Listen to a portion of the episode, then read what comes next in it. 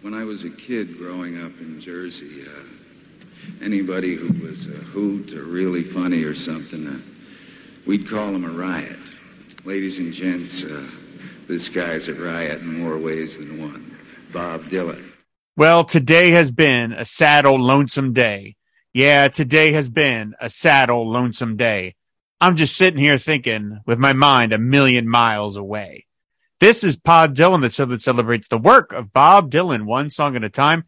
Proud member of the Fire and Water Podcast Network. I'm your host, the freewheeling Rob Kelly. And joining me to talk about Lonesome Day Blues from 2001's Love and Theft is our pal and frequent guest, Henry Bernstein. Hi, Henry. I'm back. you are back. As we were saying off air, you are one appearance away from tying the record uh, of a number of appearances by one person on Pod Dylan. So, uh, congratulations almost. I, it's rarefied Dylan air. so, you know, uh, people are impressed when I tell them I've been to 26 shows and I'm Right. always like, I'm like, to me, you know, among my, my people, you and, you know, everyone else, uh, it, that it seems like nothing, you Mhm. know? Um, but, you know, to get to eight appearances on Pod Dylan, that, that is true. That, that's impressive. absolutely. I can't believe I've had that much to say. You know? Uh, well, well, that is the, I, I've done 200 of these things. What are you talking about, Henry? I haven't Right. run out of things to talk about. So, but, uh, yes, we're here to talk about, as I said, Lonesome Day Blues, but we're also here for another very special reason. And that is we have a field report from our good friend Henry, because in, since he's been on the show the last time, Henry, you've been to the Bob Dylan Center. You took a trip to the Bob Dylan Center. This is very exciting. I still have not had a chance to go yet. So di- tell it, Dish, tell us all about the trip. Uh, First, of all, this was like a last minute thing. You just decided to do it, right? Very sort of abruptly.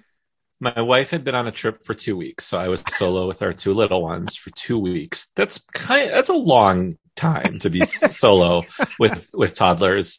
It was fine. It was great. Had a great two weeks, you know.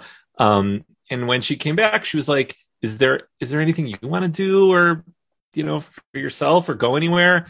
I said, "Yes. I don't need two weeks. I need about thirty six to forty eight hours. I would Hmm. like to go to Tulsa, Oklahoma, to the Bob Dylan Center." And she was like, "Oh, oh, I would like to go with you on that." I'm like, "Great, let's do it." Couldn't figure it out in a way where we both could go, but Oh, I went I went by myself, so now I have an excuse to go again. Um, and yeah, I literally just poked around and found one way ticket there, a one way ticket back, found an Airbnb a mile away, and just did it. Um, and because I it was sort of like I, I work in a school, so like this is the period of time during the year in the summer when like it's sort of last chance to do something like that because the rest of the year it's harder.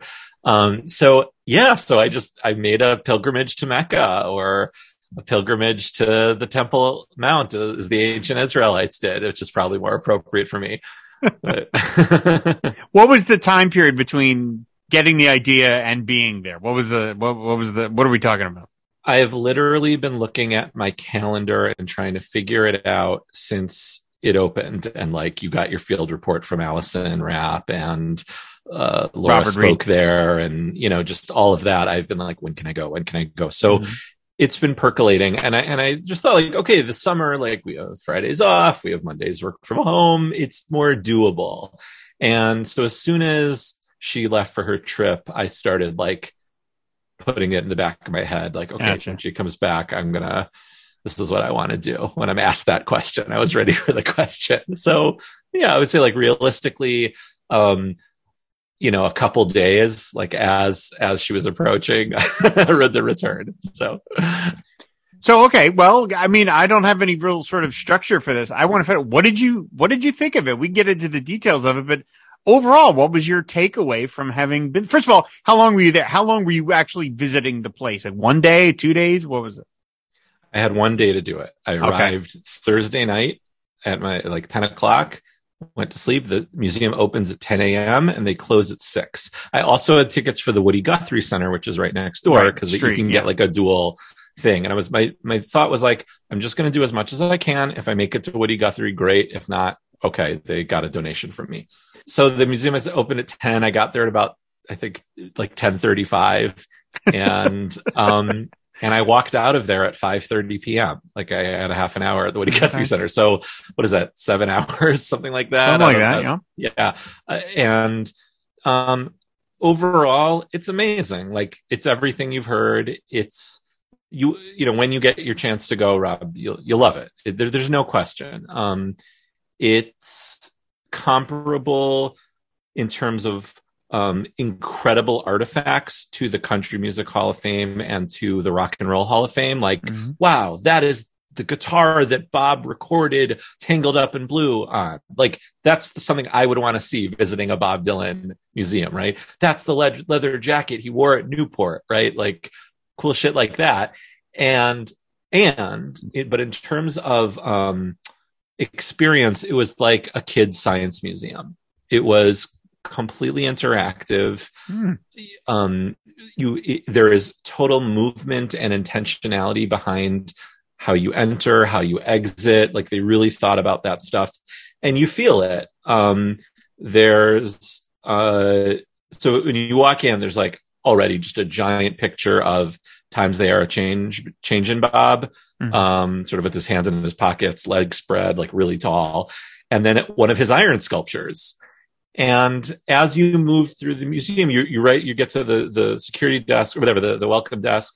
So I, I walk in, I'll tell you about my experience. So I walk in and I burst into tears. I, I just absolutely, I, I just walked in and went, Oh my God. And, and it just like the waterworks started and there were like five people at the desk. They got a lot of people employed there. I, I don't know if, uh, if they're, they're volunteers or what, but, and they were just like, "Oh my God, sir, are you okay?" I'm like, "I'm just so happy to be here." And you know, I told they them, must run into that a lot. I mean, well, I don't know. They were very attentive to me, Rob. Like they immediately, like uh, they immediately were like, um, you know, where did you come from? I'm like, I, I flew from Chicago. I'm here for 24 hours.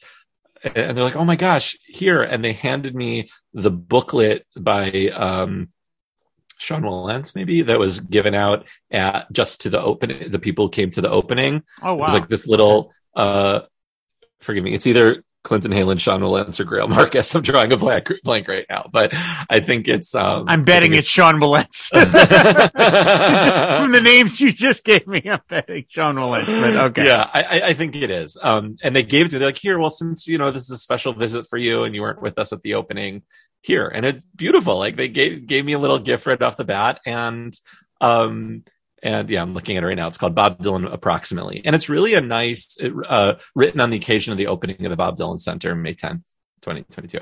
Mm. Um, and, and and so then like you're right there in the um, um, the gift shop. Like that's the first thing you see. So it's like I had to like restrain myself. Like imagine just like a merch table that is an entire room, right? Like I wanted everything. And, but I was like, okay, this will be my reward for the end. Obviously I'm not going to buy merch now. It'll still be here.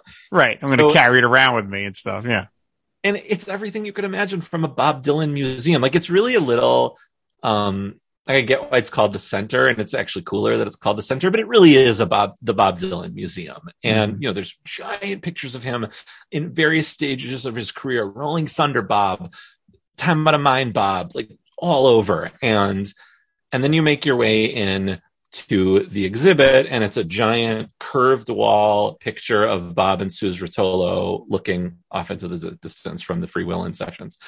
And then there's a, an interact, sort of an interactive movie that's happening all around you with um, this in, inst- art installation of pages of all of his lyrics flowing out of a typewriter Hmm. to, onto a piano. And you can watch the movie sort of all around you, either on one side or on the other. And it's his whole career.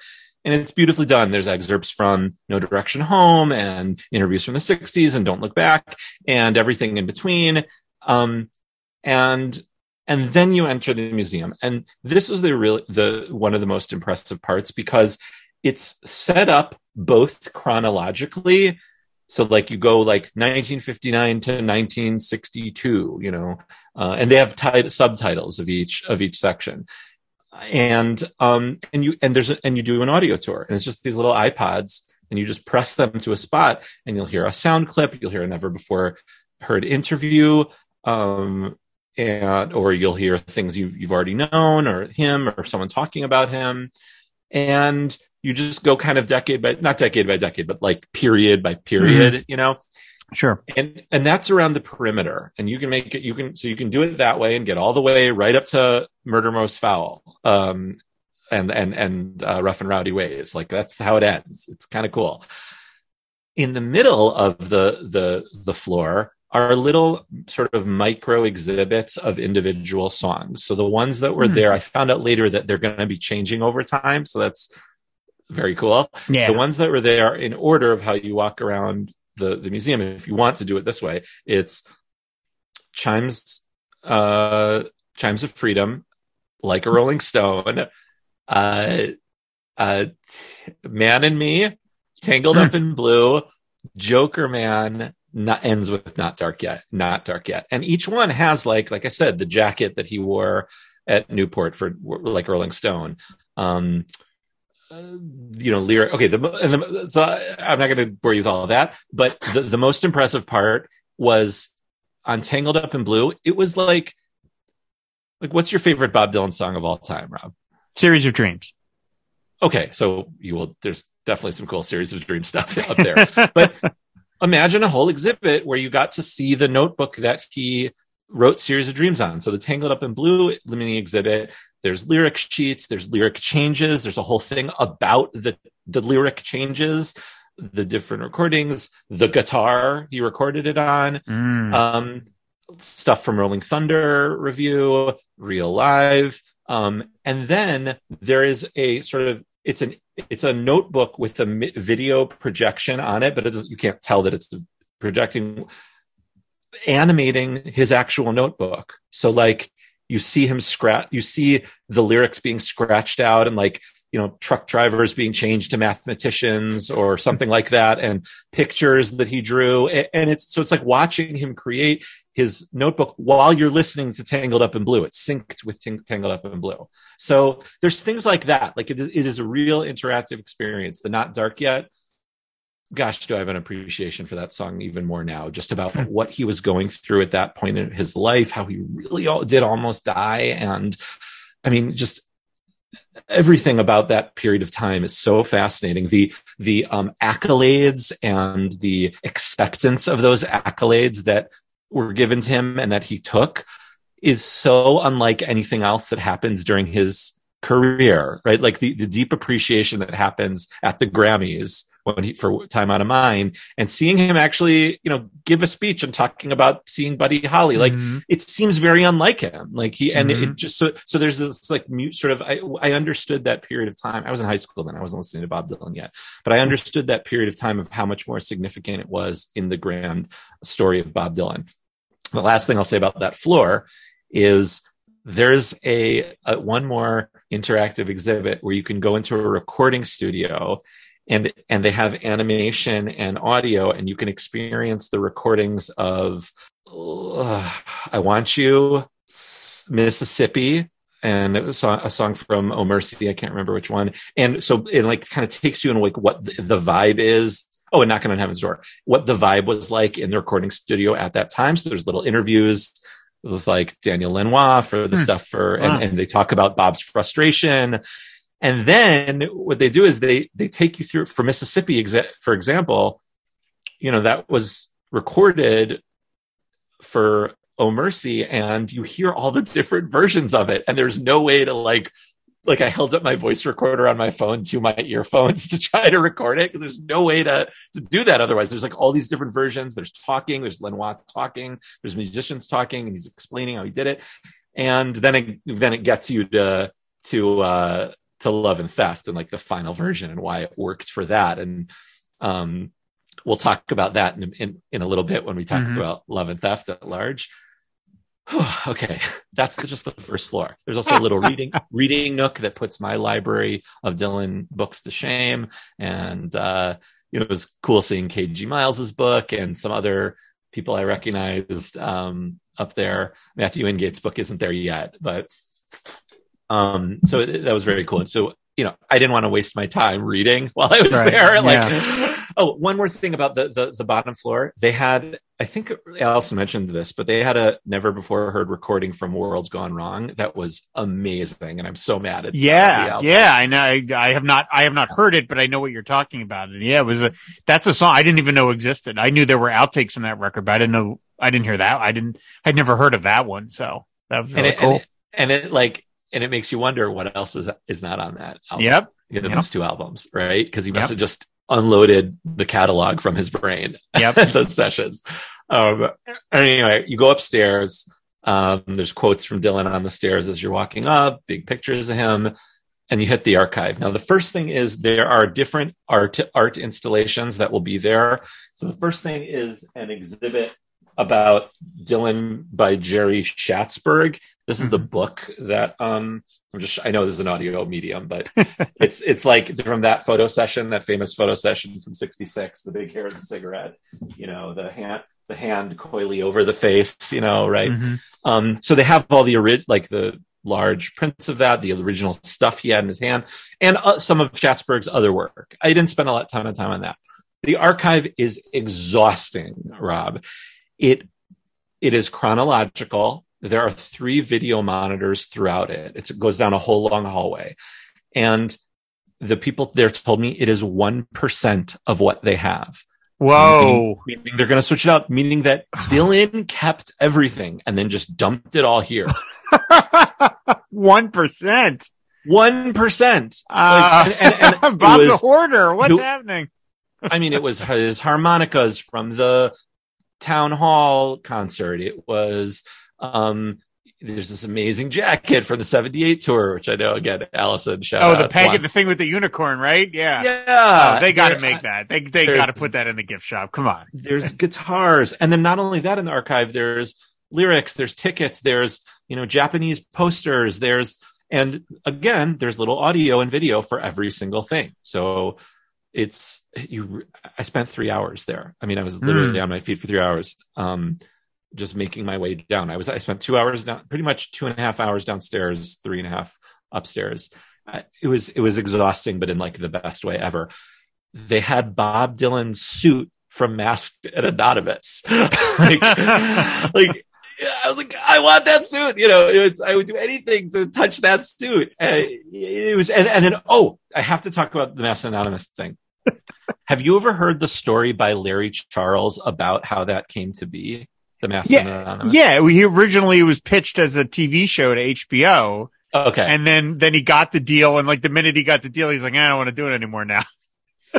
so I, I I never heard that story, and recently my friend who got me into Dylan, my friend Josh, he he he sent me. He's like, you have to listen to Gilbert Gottfried's uh, podcast from a couple years ago. He has Larry Charles on. He's a great Dylan story. So of course I did. And then when I got to the museum, they have video of Larry Charles telling the same story, Mm. and and I love Mass Anonymous. I saw it in the theater. I I know it's you know it's weird and not good as far as movies go, but I he's it you know it's like my favorite version of Dylan being so that version. You know, I saw it in Um, the theater, and I was the only one in the in the theater at the time. I saw it. really Yes. your buddy that goes to shows with you didn't even go with you. No, no, that was it. Was like I I had like a brief moment to see it, and it was like I was working from home at that point, so I was you know I was home during the day. I was like, I'm just gonna go, and I went, and I was the only person in the theater. That's amazing. I would have. I would have loved screening. to.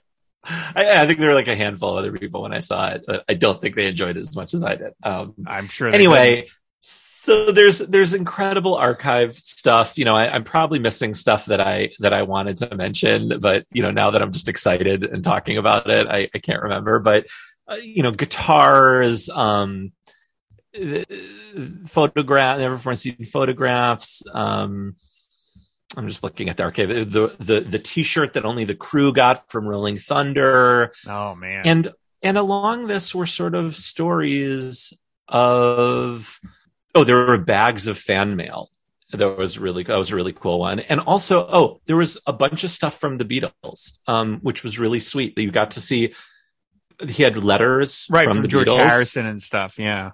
and but also from the other three they loved him Hmm. too and you know paul has you know t- speaks very highly of him and, and vice versa but like you see a christmas card from john and yoko um And on the Christmas cards that George, there are two from George. There's one from Paul, one from Ringo, and one from John. And there's two from George from various times in their career. Um, and other correspondence, there's stuff from Traveling Wilburys. George wrote on one of his Merry Christmas or Happy Christmas, because I think that's how the Brits say it. And then he wrote Happy Harmonica too, and wrote a, and drew a little Jewish star, and he spelled harmonica with a K. I, I like, that's so sweet. And on his other um his other card, he he had he had written like all these religious symbols, including a Jewish star, and it was just like George is so sweet and inclusive. Like you know, you know, like I just I love that. Like Bob probably mostly celebrates Christmas with his family at that point, but it was just you know, he George is like made me appreciate that relationship more. There's a lot mm-hmm. about that, about them, you know, at each other's houses and recording. It, it was just exhaustive. And, and finally, the last little thing is a, um, a little movie screening room where they have, uh, sort of a, uh, an, like an unseen footage from a performance from early, like 62, like from a movie that he was asked to do just the music from mm-hmm. uh, in, in, like 1961 or 62. Um, and then, uh, and, you know, a, a, a, restored HD version of one of the songs from Hard to Handle with, with Petty. Um, and lastly, oh, there's some stuff from 62. And then the last thing was they were talking about they're doing a major restoration project of all of the footage from 66 from the, the world tour that Bob took for his movie that D.A. Pennebaker tried to use that, that eat the document. Oh, eat the document. Yeah. Yeah. Yeah. And they're restoring it all. Wow. And they showed some of the snippets of it. It's incredible. Um, you know, that's like a period that I don't really go back. Like I love those bootlegs, but I don't really go back and listen to them other than like play it fucking loud just because I get a kick out of that. But mm. it, but it, it, like there were like it sounds like you know they made like how jo- Peter Jackson made Get Back. it sounds like they're working on the center is Ooh. working on on that kind of oh. thing for the center of that period of wor- the world tours from 66 wow. and so it was just like a what a way to end and i was just i walked downstairs and and uh one of the people working there gave me a hug and like oh my goodness took me hand by hand like through the whole merch section and took pictures of me with every single Dylan thing and like gave me some guidance on what to do. So, you know, Rob, I'm a kind of a t-shirt addict when it comes to, especially yeah, when it comes to yeah. concerts. And yep. so I really had to restrain myself. They had beautiful new exclusive shirts that you can only get. I, of course they did.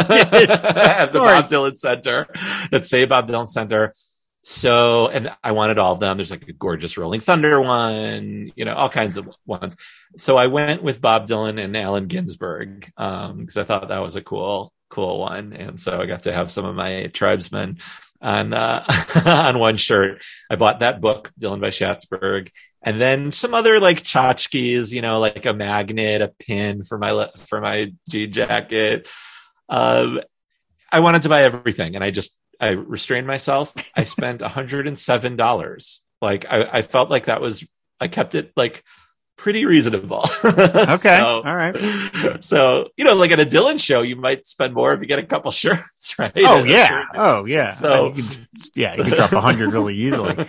Uh, okay. All right. Now I have a couple things I got to ask you, Henry. I got to take a breath. I'm going to ask you a couple okay. of things. Sorry. no, no, no, no, no, no. I, uh, so first of all, is there, a sort of authorial voice through this thing where there is like there's somebody there's some description of what it is that you're looking at or is it all just you discovered for yourself? Is it like is there a thing that says times are a changing 1963 he recorded this ba ba ba ba ba. And then there's the interactive part or is it all interactive and it's there is no kind of omniscient narrator guiding you through this whole thing there's no omniscient narrator. So like the, the, the audio thing, it's, you have to touch your iPod to spots where they have a little icon. So they have something to say about that thing. Gotcha. Okay. So it is, it is self-directed in a way. And some people were not using the audio guides. You know. I thought, you know, I, I was like, it was the first thing I asked. I'm like, they're like, yeah, you need it. Um, but some people were just moving their way through it. I would say if I didn't have the audio guide, I don't think I would have spent three and a half hours at the archive. Gotcha. Gotcha. Um, okay. but there's no, but there's no like Morgan Freeman voice narrating the whole thing. Like it's like individual, sort of little like sub exhibits of like, like you said, like times are changing. You touch the thing that says, and you might, yes, you might hear a voice of, um, of like there's like Bill Plagle, Pagel's stuff is in there, is all over the archive. Like this was, that, that was interesting that Allison talked about too, which I really got that like this strange relationship with bootlegs and the Mm. fans. Like they have an awesome video of Groom still waiting at the altar performance with Mike Bloomfield. Um, and it was Bloomfield's like last performance Like his last before he died. Yeah. And it was yeah. a, it was, and it was filmed by Bill Pagel. Like you see Wow. up in the stands and they have it there in the audio. They clean up the audio and it's great. Um, so there was there was re- there was footage from real live, not of Tangled Up in Blue, of Simple Twist of Fate, um, Mm. which made me kind of appreciate that weird version even more. It was grainy, but it was there. Like they used, so they use audience stuff. So like that stuff kind of guides you through it, and then and that makes you feel like you're guiding yourself, but and you feel vindicated. Like I felt, not you, I felt vindicated when it, there was something I knew. Like I was nodding in approval. Like, oh, Right, yes, right, I know right. that. It was great. And at the same time, I was like, oh my God, I didn't know that. Or, um, I was, I've always wanted to see this. I've always wanted to hear this. And so, yeah, that, that, that's, that's a great question. Yeah, like I said, I was just sort of curious, and that that's you know thematically it makes sense that it would be more do it on your own because that you know that sort of fits in with the whole aesthetic that he's had. So, um, the other th- one other thing I wanted to ask is how much of uh, you mentioned like the George Harrison, like the Christmas cards or the Happy Harmonica and stuff like that. How much of of it is, um, I, I guess like humorous because you know as George Harrison himself said, Bob is so funny but he's not known for that. Uh, how much of like, what is the tone of the whole place? If there is one, is it, is it a little museumy or is it more light, not lighthearted? That's not really the right term, but is it, is it just more kind of scrappy and interactive rather than kind of heavy, a little like, this is important, that kind of thing? it feels like a Jack Frost produced album. And what I mean by that is it is crisp and clean and pristine, but it also has heart and it has a, the content is, the presentation is, like I said, crisp and clean. The content is gritty and tangible and whimsical. Like I said, part of it, it feels like one of those awesome science museums, like that, you know, like uh, in Chicago, we have the Museum of Science and Industry and it's fun for everyone. It's, you know, Indianapolis, Indianapolis has an amazing science uh, museum. Philadelphia does. Um, Mhm. it, it's, it's, it's like those in that, but you're getting Dylan. Um, so like in the way that you said, like, is it funny? Like when they show funny things, everyone's la- everyone laughs. So like the intentional inclusions of like him totally trolling the um reporters in the 60s much like the beatles did like it's hilarious How many folk singers are there? Uh, 37, I think. Right. right. Like they show that stuff intentionally. And there are things when you're just on your, you know, sort of solo journey that are funny too. Like you get to see snippets. Oh, there's a whole thing. There's a whole section from Jokerman, a whole part about the Letterman um, performance where they interview the Pugs. Is that the name of the band? Plugz, yeah. the, Plugz. yeah. They Yep. interview them and they're funny, like talking about it. Like they're basically exactly what like what you think it is. Like they didn't expect this thing to happen. It happened. It was amazing. They didn't quite know what was going to happen on the spot.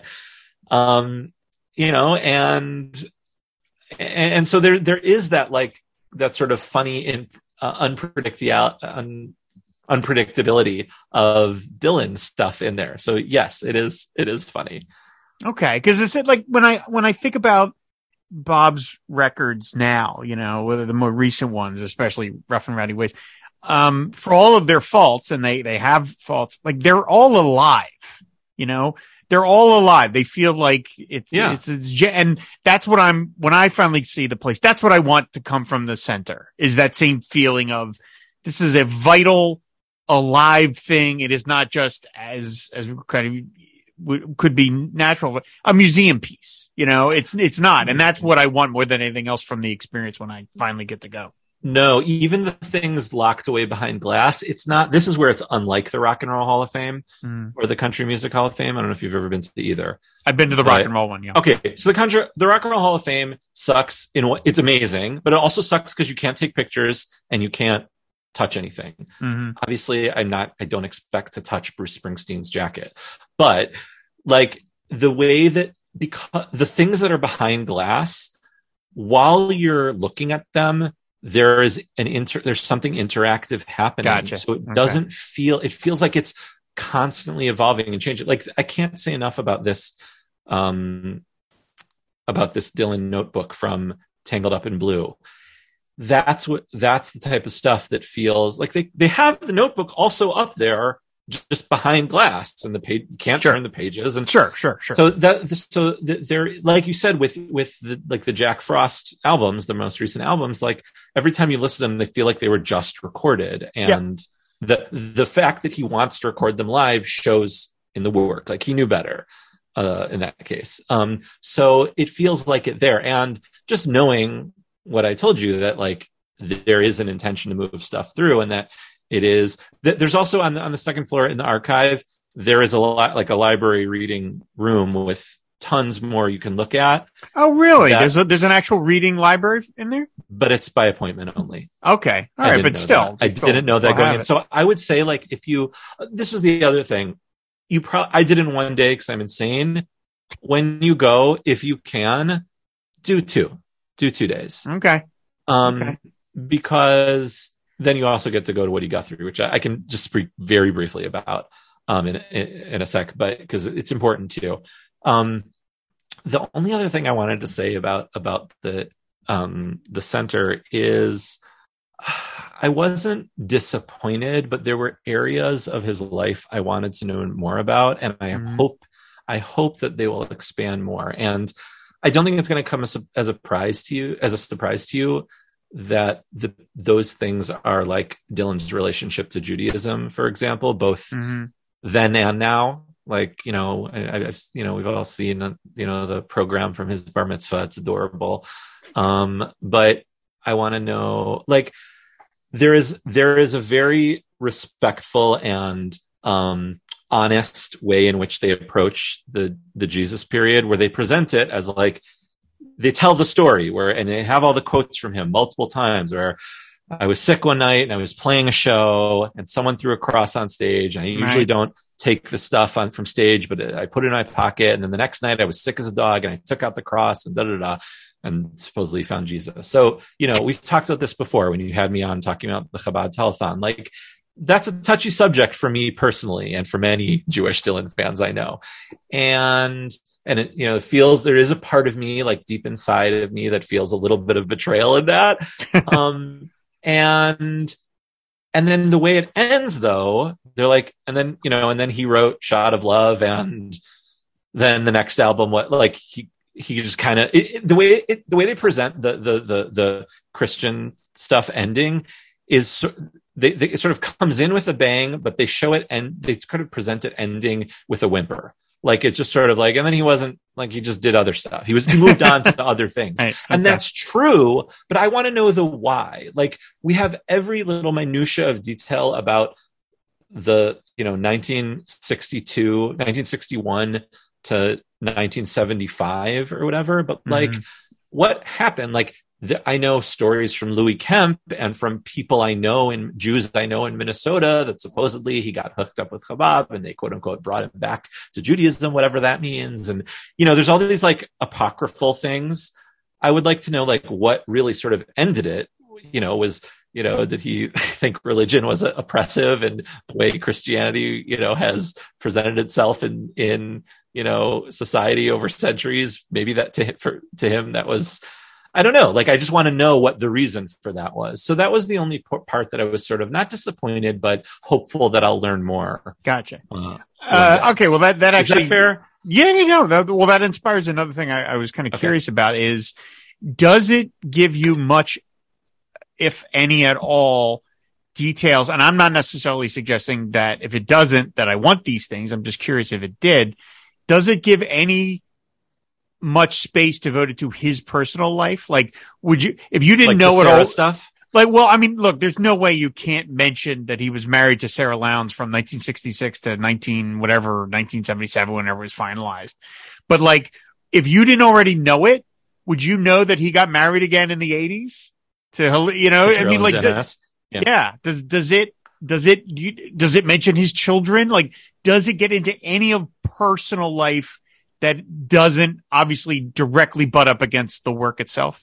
only within the context of the work. So, for Okay. example, going into depth on the m- motorcycle crash, they do Mhm. talk about it. Woodstock, Isle of Wight, uh, New Morning, right? Right. Um, they talk about that more so than I've seen. Like, there's footage from Isle of Wight. There's, which is so cool. There's, a, sorry, there's a lot of stuff with George Harrison. Um, and there's you know explanations of him you know and him wanting to be a dad he bob was a dad now and da-da.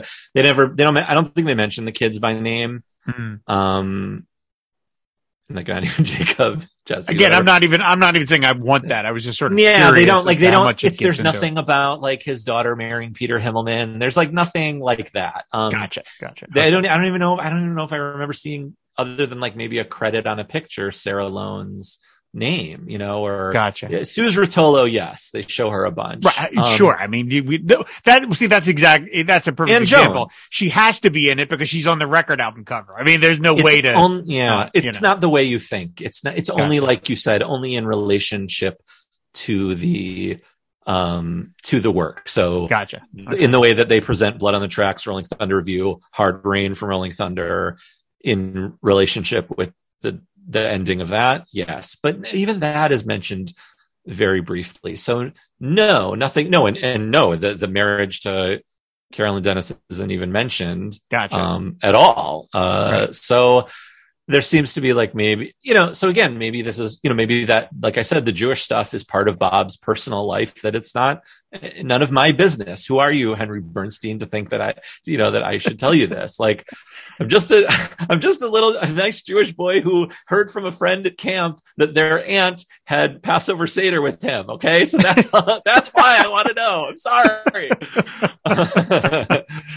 um, so uh yeah yeah so like i think that so the personal stuff does seem and, I- and i think you're right i don't it, it didn't i didn't miss it and i didn't i was other than that piece that i mentioned i wasn't concerned about it or curious about it until you mentioned it like Right. I, I wasn't like oh my god where like where are the pictures of him with his kids where you know i want to know about right. And. I, right. And I'm saying I don't necessarily Yeah. really want even to see those things because that's not any of my business. I was just sort of curious. So, okay. I have one other question. It's incredibly pedantic, but I, I have to ask it anyway because I'm just curious. So I feel so dumb for asking this question. Okay. Is there a cafeteria in this thing? Like, are you, once That's you're an there, are you, are you, are you kept there or is there reasons to leave, go get something to eat and come back kind of thing? that is an amazing question because i love museum cafeterias Me, me too. Me do you too. really Yes. I, I am, I am, my, my fiance is convinced that I was born in the forties because I, I had a love of life in the forties because I love everything about cafeteria, like any of that kind of stuff. Uh, If you, know. ever come to Chicago, I'll take you to the Art Institute of Chicago's cafeteria. It's amazing. okay. I, I, I am just too young to have ever gone to the automat.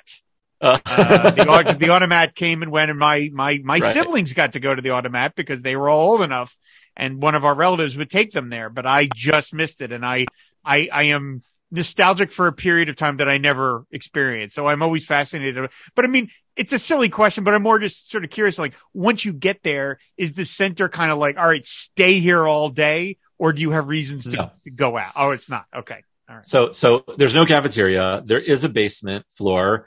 There are just bathrooms and offices and storage rooms. And oh my god, did I want to like poke around there? It I was like, like, the last scene in Raiders of the Lost Ark. oh my, yes, uh, right, right, like just the rows of like, yeah, I, I, I Everything's stenciled on the side. Rolling Thunder Revue. Yeah. Oh mercy. You know, it's just- Yeah, I, down in the uh, groove. You're like, okay, yeah, yeah, yeah. I, I, I mean, so like you know, lock doors that say staff only. I'm like, oh come on. So uh, anyway, there's no cafeteria. They said, I'm like, I asked them, I'm like, what do I? I'm like, I'm here for one day. What should I do? They're like, generally people take a break for lunch and come back. Gotcha. Okay. So I didn't do that. I packed like a couple like protein bars in my bag because I I didn't want to muscle stop and I- through this. yeah, and I didn't want to get like sleepy in the Sure, afternoon. sure, sure. You know, I was tired from traveling, and you know, and I just I wanted to, and I didn't want to feel anxious while I wasn't in there. They're like, what if they close? You know. Um, so yeah, they encourage people to leave and come back. They, they tell you that flat out. Um, but that's why I would say you, you probably need two days there. Most, most people, it seems like are saying two days.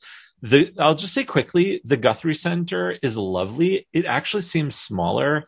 Um, but there are some also cool interactive things. There's a VR where you sit on his porch and Wow. the, you experience the Dust Bowl moving through. It's like terrifying Yeah. Um, and they're like explain and you hear like voiceovers of interviews about the Dust Bowl. It was it's incredible. Um, there's an exhibit of like all of his stuff. There's like like I got to see his guitar, his mandolin, which as a mandolin player really excited me. Um, Pete Seeger's banjo was there, and they have special exhibits. And this particular special exhibit was Bruce Springsteen live. So I, you know, I'm a huge Boss fan, and I've seen him live a bunch of times, and came to him late in life, and so that was exciting seeing, you know, Max's drums drum kit Mhm. and Bruce's guitars and work shirts that he wears, and just like all that stuff. I did it all in about 20 minutes, and then oh, there's a movie in a, in a nice theater. Um, so I sat down and watched the Woody Guthrie movie. And then it was time. And then they said, "We're sorry, it's time to close." Like, and they knew I came in, and I'm like, "I'm here for 30 minutes. I'm sorry." Uh, I bought a "This Mach- Machine Kills Fascists" T-shirt, and I left, and I went and got dinner, and went to sleep, and got to the airport at 5 a.m. the next morning for a 7 a.m. flight. Wow. Okay, man. Whew. That is, I mean, I'm, I'm very, I'm very jealous. I, I really do want to see this thing. And, uh, uh, again, I, now I've talked to you and I've talked to Robert and I talked to Allison and, and, uh, you know, the reports have been very glowing about it. So, uh, that makes me, that, that, that, it heartens me that it, that it's as good as what I would want it to be as what he deserves. Uh, and the, the, the, the idea that it's 1% of what they've got is, oh my god. That Yeah. yeah. that is just like the mind reels of like what is then what's there what's out there that we have I mean, it's- it- it- right like it blew my mind like so the like i said it was it was chimes of chimes of freedom Le- like rolling stone man and me tangled up in blue Jokerman and not dark yet were the six sort of small exhibits Hmm. and they said that's going to change out. And i'm thinking like why? Like Hmm. six of the best song but yeah of course I, You've got you know, 495 other ones to you know to highlight. exactly. You know dig deep or give us the hits. Either one is fine Mhm. you know? Um so uh yeah it's it's I, I can't wait for you to go rob. Um, it- it's it's really a special it's really spiritual magical um interesting educational. Like i would take my kids there even as little ones because there's plenty of room to run around and like they're not uptight there. It's not like the, an art museum where you're afraid you're gonna you know push over right know, yeah. something. Like it's just they want like there were there were kids there. No one like little like my kids but it, it was and they seemed v- truly appreciative that like i came from far like Mhm. and, and i ran into like uh i was wearing as you know i put on twitter what t-shirt should I wear? And uh, you know, Rob, yours was in the running, but I just worn it the week before. Um, so I wore, I debuted definitely Dylan. And someone came up to me and said, "Hey, do you know Laura Tenshirt?" I was like, "Actually, I don't know her personally, but he's like, I have that shirt too. I'm, you know, whatever." So he and he came from New York. Like that, people come, people will come. Um, to quote Field of Dreams on the night of the Field of Dreams game. so, uh, you know, and I think in, like, I don't think it's going away anywhere. And the fact that it's Bob's house for his stuff, like, I'm sure, you know, uh, he's, he, the, a, a good portion of it is being funded by him, you know? Mhm. Um, so All right. Very cool. Again, well, I feel like we could maybe could have done a whole show just on this. Yeah. But uh because I mean again, I, I have other questions that I want to ask you, but but yeah, we will this is this is just something I've gotta more? get How about one more? um, all right, all right, okay, okay. We'll do we'll do one more. All right. Um, what is the what what is your favorite thing, or maybe you don't have to your favorite, but what was something that you learned while you were there that you straight up didn't know? Like whether it could be a small thing, a big thing, just something that you immediately were like, I, I did not know. And I don't mean like a piece of footage that you haven't seen, but I just mean like a, a, a factoid, just something that you went, I, I did not know that. Oh, gosh, that's a great question because there were like sort of micro things. Where I was like, I've never seen that. I've never a factoid that I learned. I mean, obviously, like the song from World Gone Wrong is one of those things that right, I, right. And, I know the- of songs that are out there that I've never heard, but then when they mentioned that song, I was like, I've literally never even heard that he did that. You know, that was like, Right. that's new information to me, that kind of thing. So, Right. Um, yeah, there were things that were like, I mean, I guess mostly it, the types of things would be like things I've never seen before, Mm. Um, as opposed to things I learned. But I, okay, here's one. I didn't know that Bob Dylan had a motorcycle crash in Minnesota before his motorcycle crash in, uh, in, in Woodstock.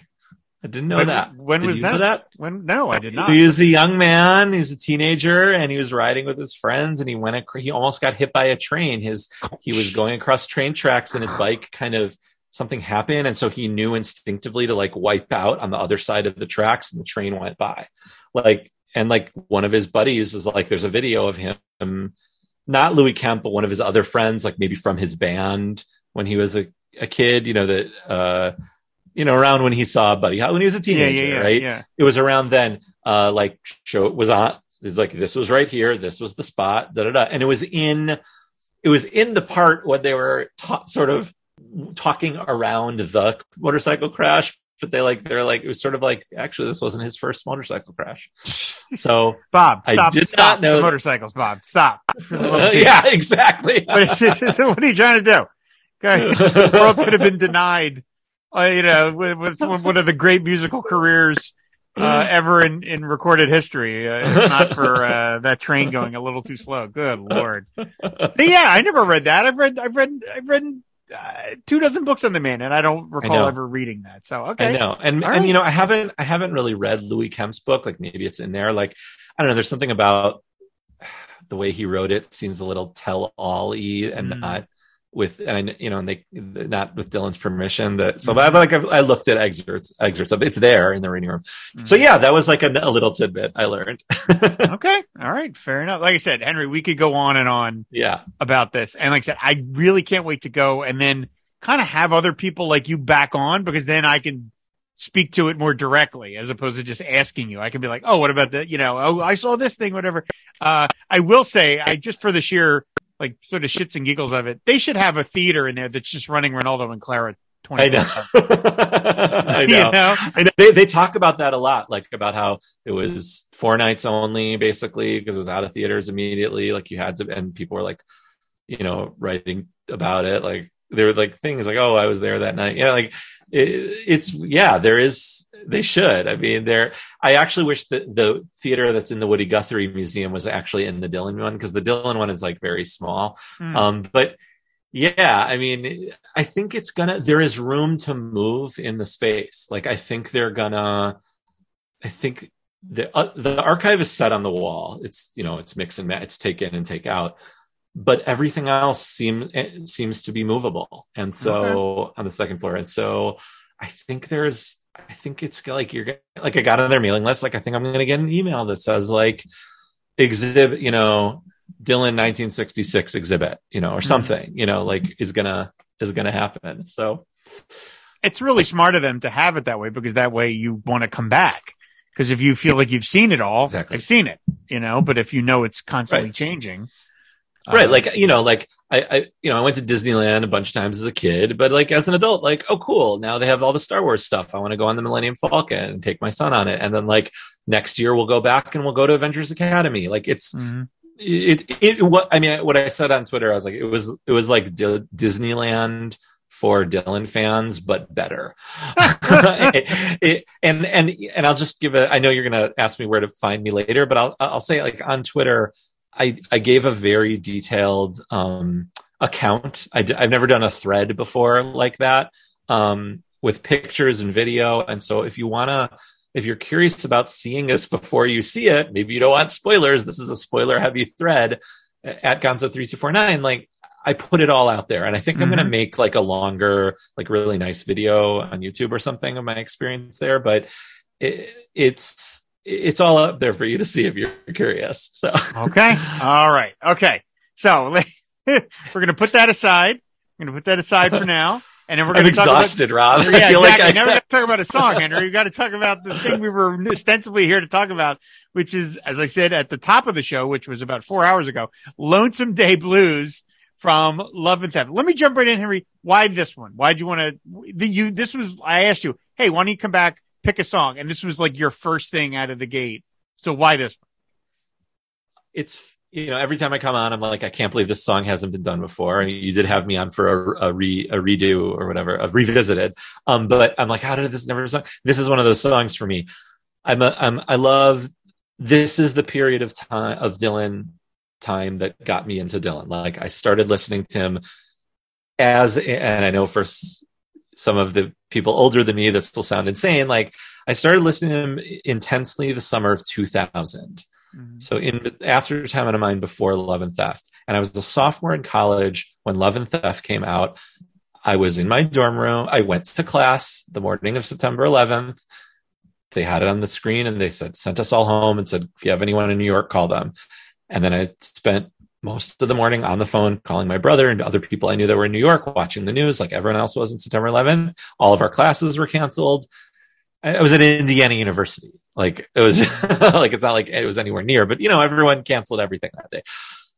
And then I was, once I knew everyone was safe, I went to the records door and bought and Theft. so I feel like I've mourned enough. I'm now. Going to go I mean, I, yeah, I, I don't want to say that. I don't know if that was inappropriate, but like I was really excited about buying my first Dylan album of a new album, and so I have a special place in my heart for that album. And this is the standout. You know, this in Mississippi and maybe that banger of an open Tweedledum are, are, are standouts for me on that album.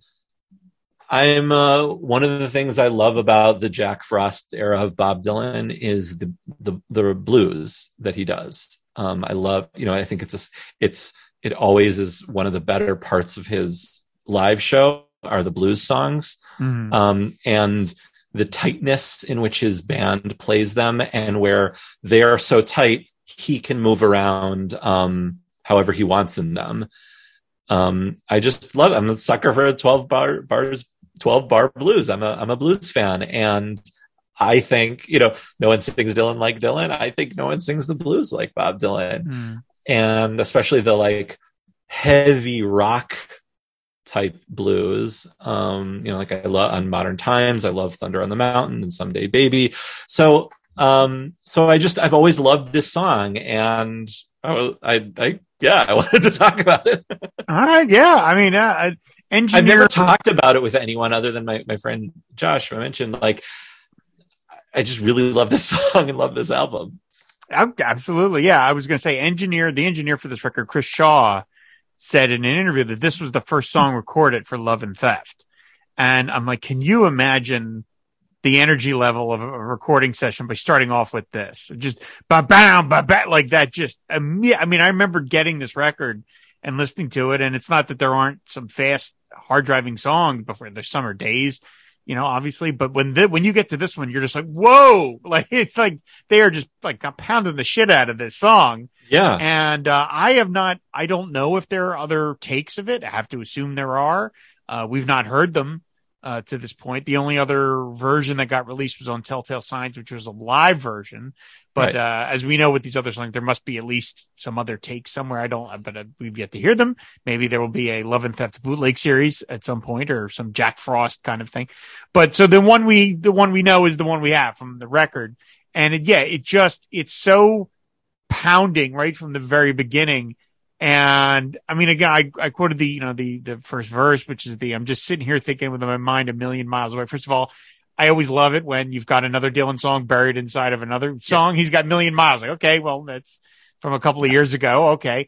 And I feel like that opening is what, after listening to this song a bunch and trying to figure out what's happening in it and not being able to figure it out, I go back to that first verse and I'm like, okay, this is just a guy on his porch and his mind is wandering you know, I'm just sitting here thinking, and then all these random bits are coming to him, and that's what he's singing about, but it doesn't have any real through line. And once I sort of reconciled that for myself, it wasn't like I didn't enjoy the song before, but once I got that, I was like, oh, I stopped trying so hard to like figure out what it meant. It was just, okay, this is just this old guy ruminating about all the various things that have been going on. And it's done to this incredibly hard driving beat. I I looked it up in a few places. Like I was looking at, um, gosh, one of the books I have that I got. I, am blanking. I met this person at a, the the Rough and Rowdy show in Milwaukee. I got him a ticket. He's a Dylan writer. I think his last name is Bream. He gave me his book. I'm so sorry. I can't think of it right now, the name of it. I'm just drawing a blank. But anyway, he goes album by album in it and he quotes one of the reviewers or something said something to the effect of like the sadness that and heaviness that time out of mind has, which is wonderfully sad and heavy and not sad, but like melancholy, right? It's, it's, you know, sad. musing on his death. Sad, yeah. It's sad, yeah.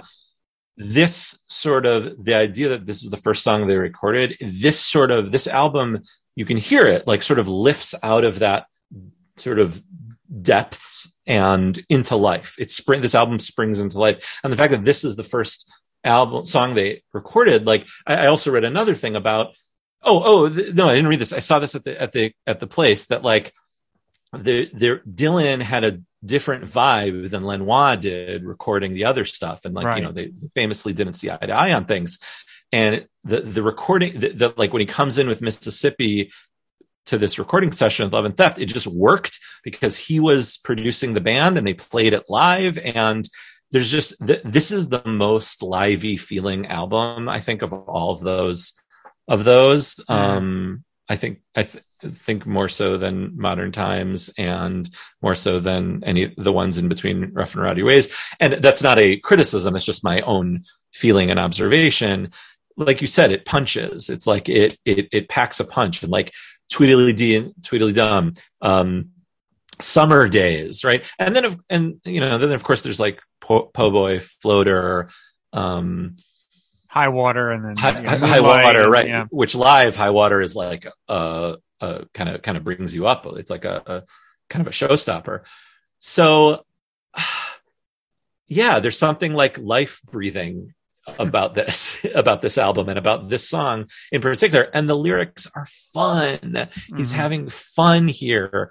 You know you talked about earlier about that sort of is it funny? Is it fun? Like the the there are you know his cultural references in this. There's a whole section in the wikipedia page about lonesome day blues about it. He said, the line Samantha Brown lived in my house for about four or five months. Yeah. Don't know how it looks, but I never slept there even once. Our paraphrase from Junji Saga's Confessions of a Yakuza. Right. And then Michael Karwowski argues in the, in the Dylan song, what the songs mean that Samantha Brown is a reference to a popular host of a number of television programs on the Travel Channel beginning in 1999. And that actually seems plausible yeah, me. That, that like, is Dylan- such a random data point that I, it's got to be true. It, Can't you see so him random. late at night in a hotel yes, on the road completely. in 1999, watching the Travel Channel before he goes to bed, or scribbling down lyrics? Absolutely, like yes, like what Larry Charles was talking about about these little scribblings he had that he had that he would watch things on the bus or in the hotel. Like that's so that's so specific.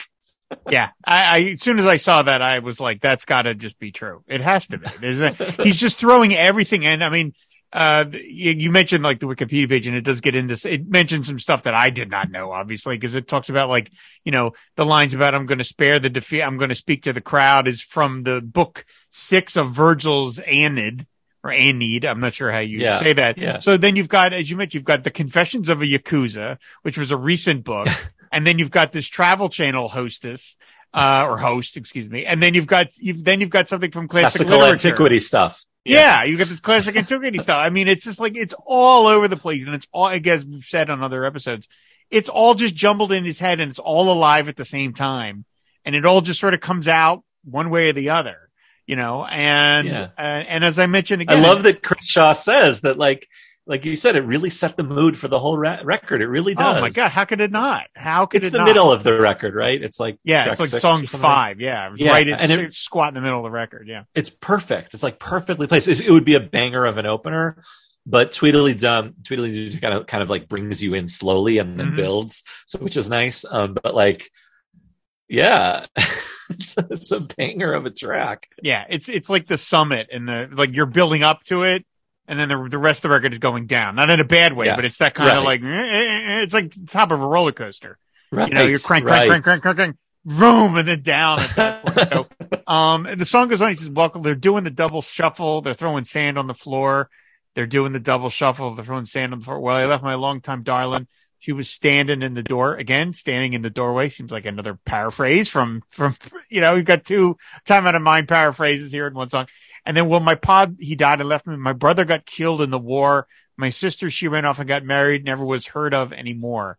And I, you know, say at the time when I got this record, you know, and obviously uh, I had had a chance to listen to it one time, all the or maybe twice, all the way through before the events of 9-11 unfolded because I bought it at midnight that night.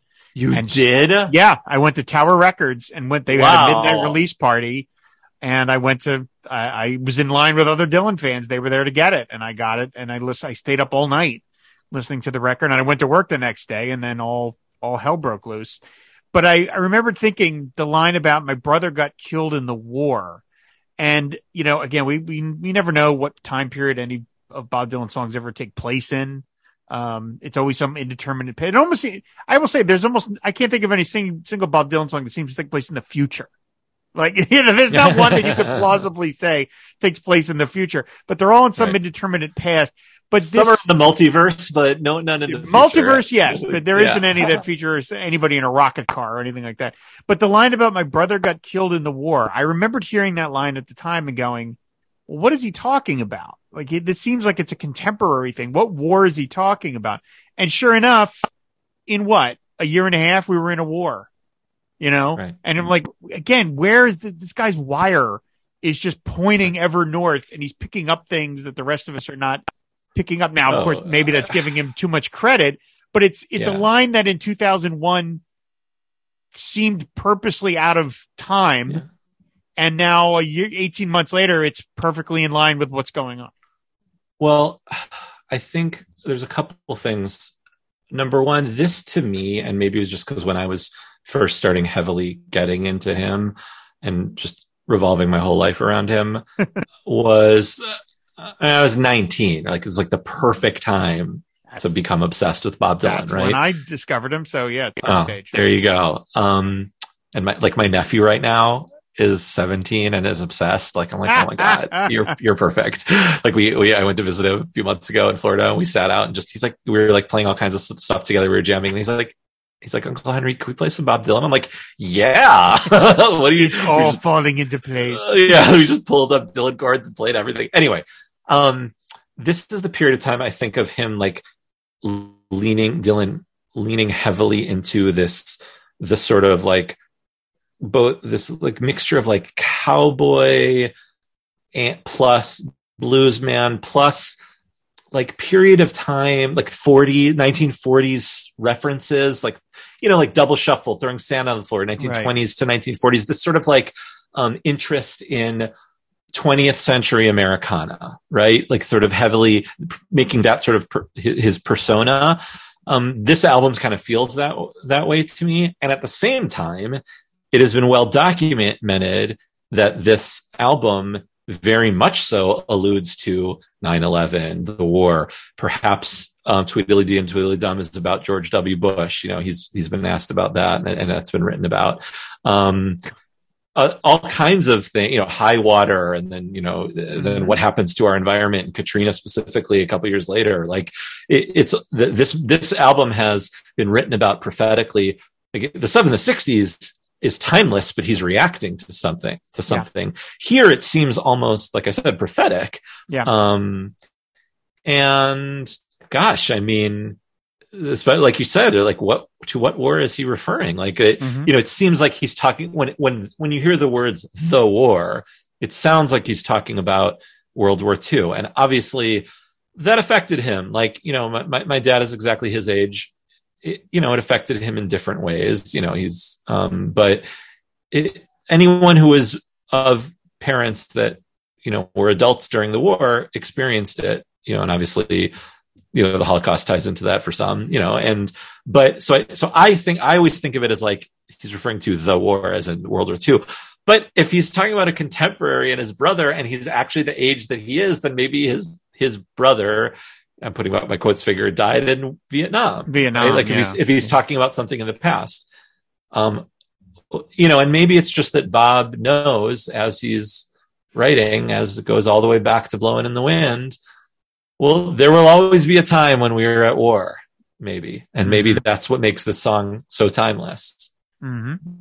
Right. I mean, it, we're, you know, it's hard not to take the word war in a literal sense that it's a war between countries, but it could be a theological war. It could be a moral right. war. It could be just he's lost in some sort of pursuit uh, it's right. a war for the spirit. I mean, it could be any of those things. Uh, again, you just, you just don't know. And then it said right after that, then it moves into this goofy thing about Samantha Brown lived in my house for four or five months. Don't know how it looked to other people. I never slept with her even once.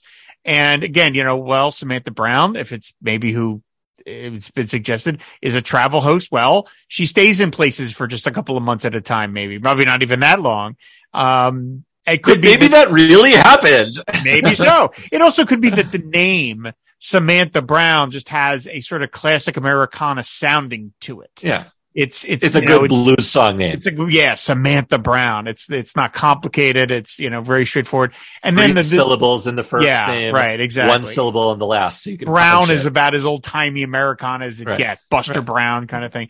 But then right. I don't know how it looked to other people. I never slept with her even once, which is such a it's such a goofy line because you're like, no, wait, is he, is he, is he defending that move? Is he, is he sensitive about like I don't you know like is right. sort of you know you don't you don't even know what the perspective is. is it like right. is he ashamed that he never slept with her? Is it like Jesus, woman was in my house for four or five months, I never even slept with her. Is that a bad thing? Is it a good right. thing? I don't you don't know.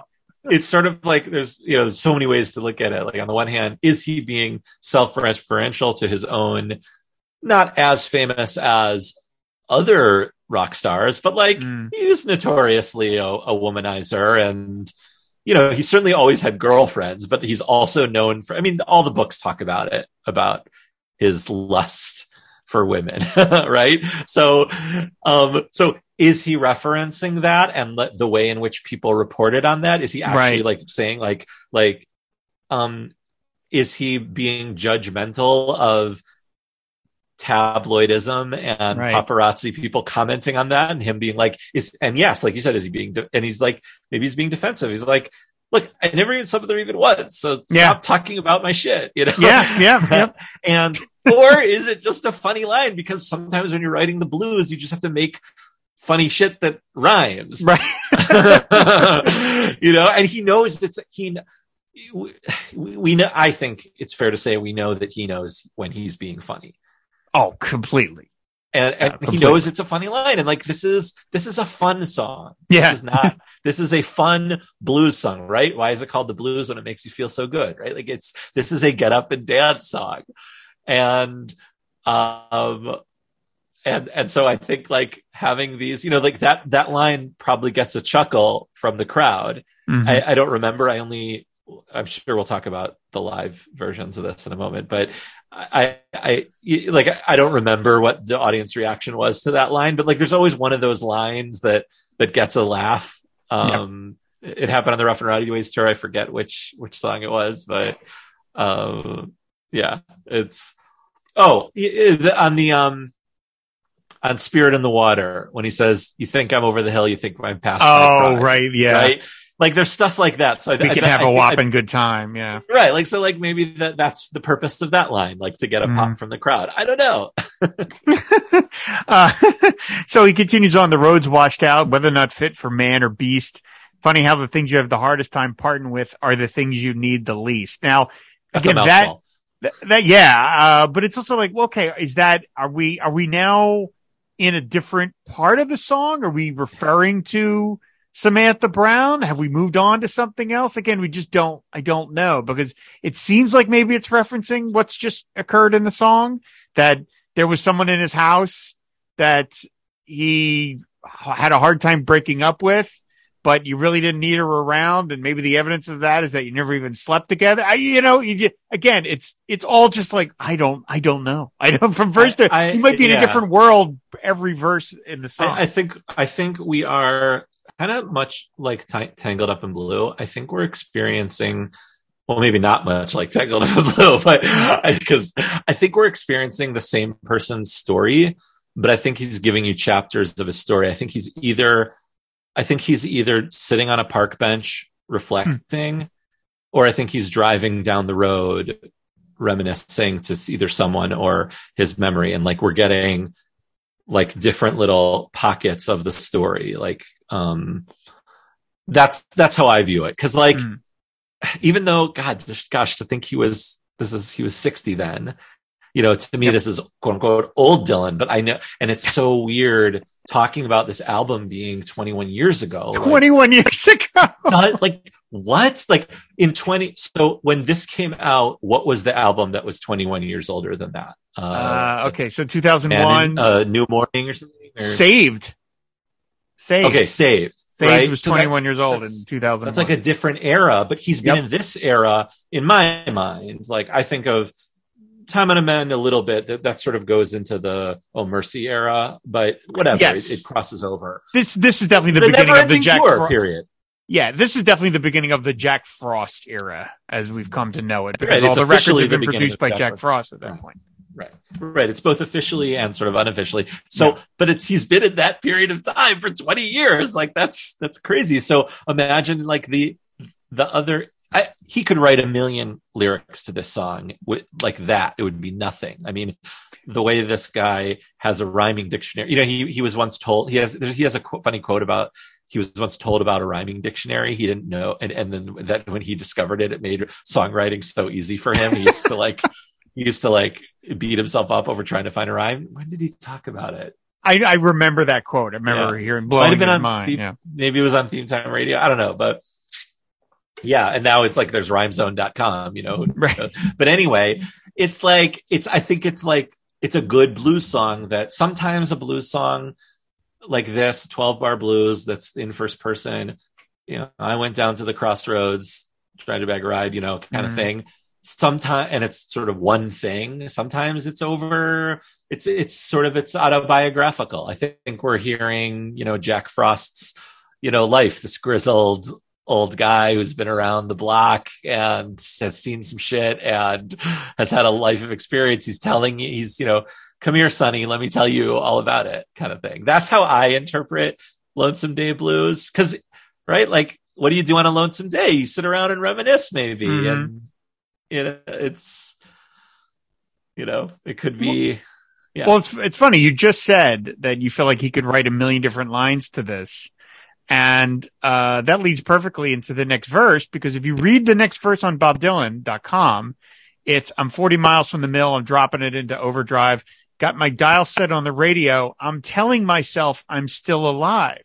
yeah But that's not what he sings on the radio. what record. does he sing He sings, "Got my dial on the radio. I wish my mother was, Mother still, was alive. still alive Now, of course, had again, not- beatty had beatty died yet yes, that's the thing is that his mother had just passed Yeah. away a year earlier, there you go and I mean, obviously that's- we're not, you know, it's not always, it's not smart to do one to one of okay, well, he's talking about his own life, but it's impossible yeah, yeah not to don't- peg don't- that to as a thought that was going in his Right. mind when he wrote that.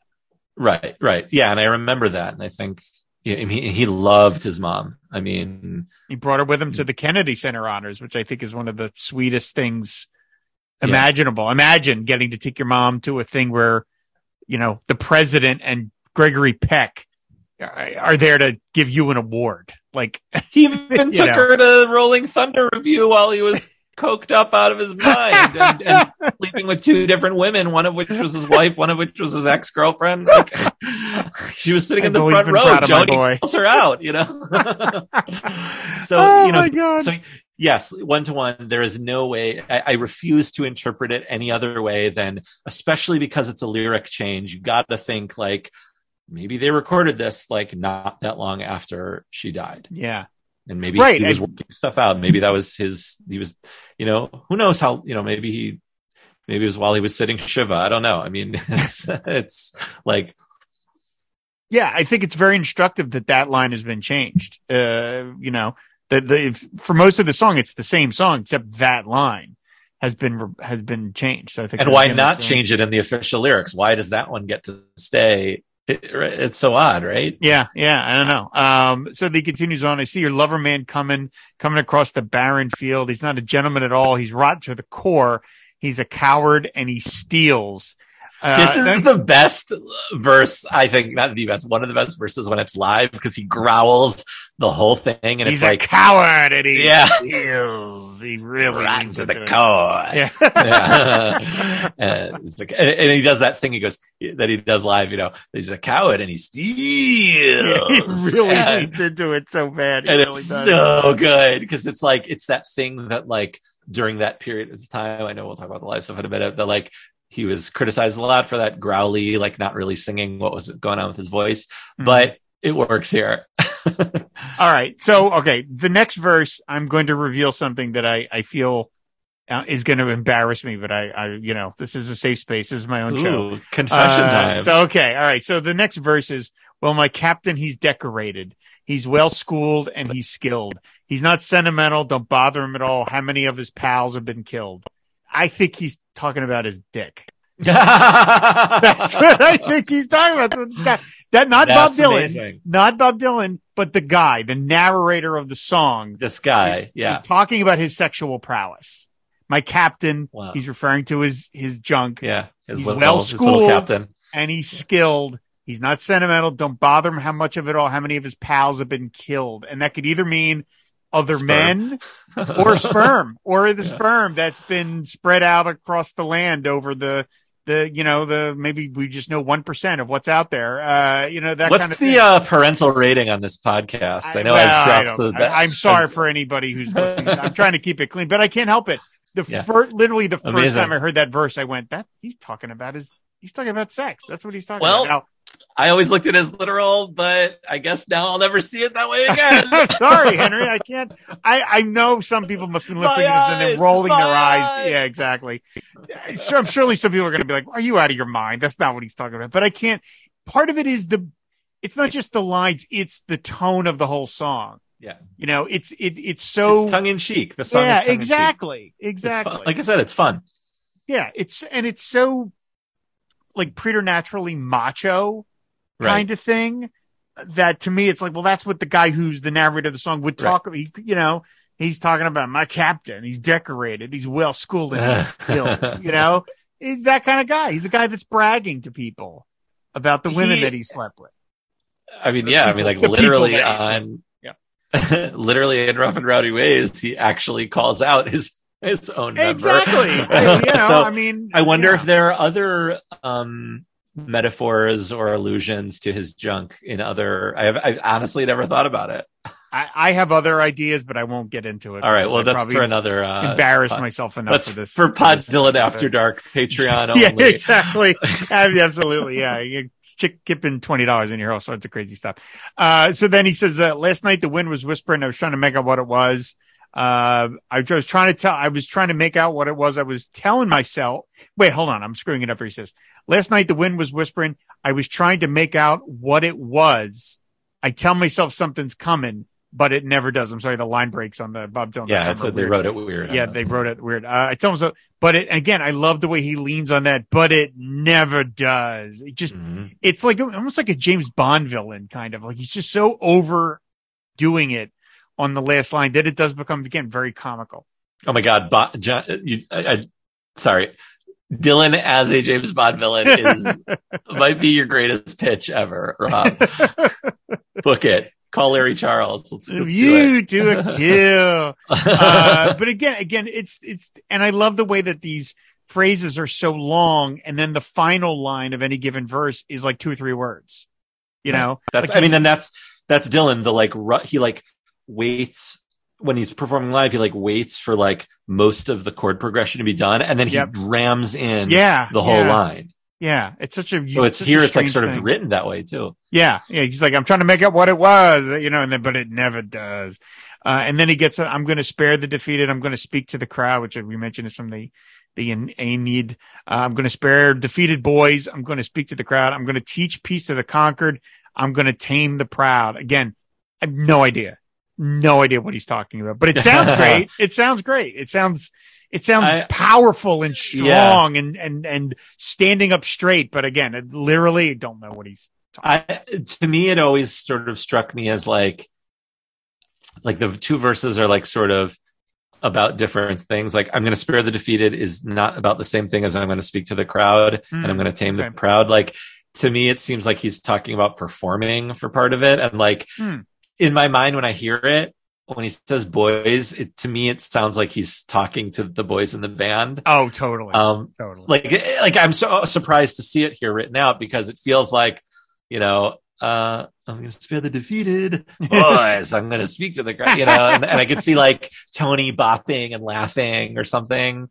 Um, so that so that that's how that I don't I don't know what I'm gonna spare the defeated beats, but yeah. it's it's a little non sequitur. But again, like so much of it is, is the tone is the, Yeah. you know, the, the, Yeah. the, the, that's what it is. And then so the song wrap, wraps up with, well, the leaves are rustling in the wood. Things are falling off the shelf.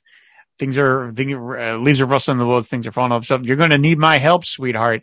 You can make, you can't make love all by yourself, which again, is such a great kiss off line. Now, again, is he back? She's like, oh to- yeah, watch me. Yeah, really. Yeah. Now, so like, is he talking about Samantha Brown? Is he talking about somebody else? Like, again, it's just, it's all just so all over the place, but it all sort of hangs together again by the sheer manic level of the performance. And of course, the, the, the band is just pounding away. Yeah, I, I think um yeah, I don't think it's Samantha Brown. I think it's someone I think it's, you know, one of his many, you know, between what you said about the captain and Samantha Brown and um well, I mean Samantha Brown he never was, you know, he never did anything with. But anyway. Well, he said, Um, well, but, but maybe, maybe he did. You know what I mean? It's who knows? I I I think like again, it's it's almost like this guy. This guy could be Jack Fate from Masked and Anonymous. Like he could be sitting in prison telling these stories.